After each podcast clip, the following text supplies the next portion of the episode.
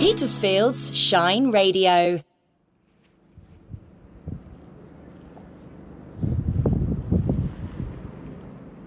It's a very different wild walk today, but I'm actually at the Camber in Portsmouth, Old Portsmouth to be precise, and I love the Camber.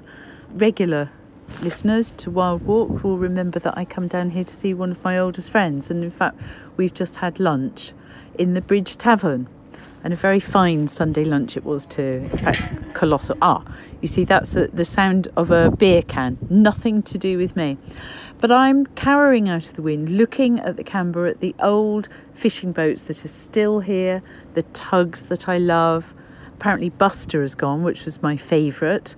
And it's just so packed with history and so on that I absolutely love it.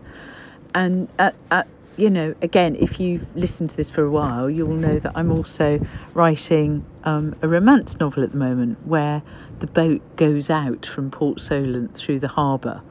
And I've been checking, and actually, Portsmouth has suddenly had so many changes.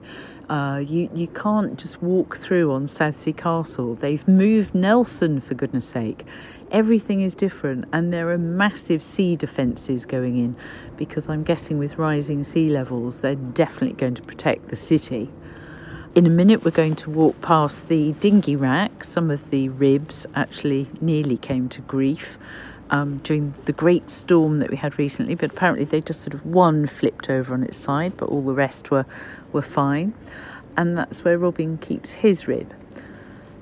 We won't actually be going out this afternoon. I'm quite relieved because it's very chilly northeasterly. But I'm being eyed by a very greedy looking gull. The sky is blue. Portsmouth gulls don't cry very much. I can actually hear a.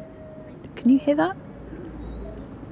I think that's either their dog or our dog crying because they, they can hear me. I'm here, but I'm hiding, not only from the wind, but from them. And we're going to walk back. We walked for an hour and a half all along the seafront.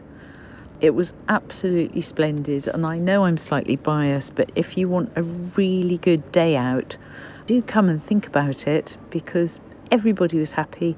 Loads of dogs, loads of children, children on their new bicycles. It was wonderful. Have a good week. Queen of the Borders. I wanted to get a head start because I don't think I did the previous year. King of the Allotments. So I've always been keen on gardening, forever. Petersfield Gardening Royalty.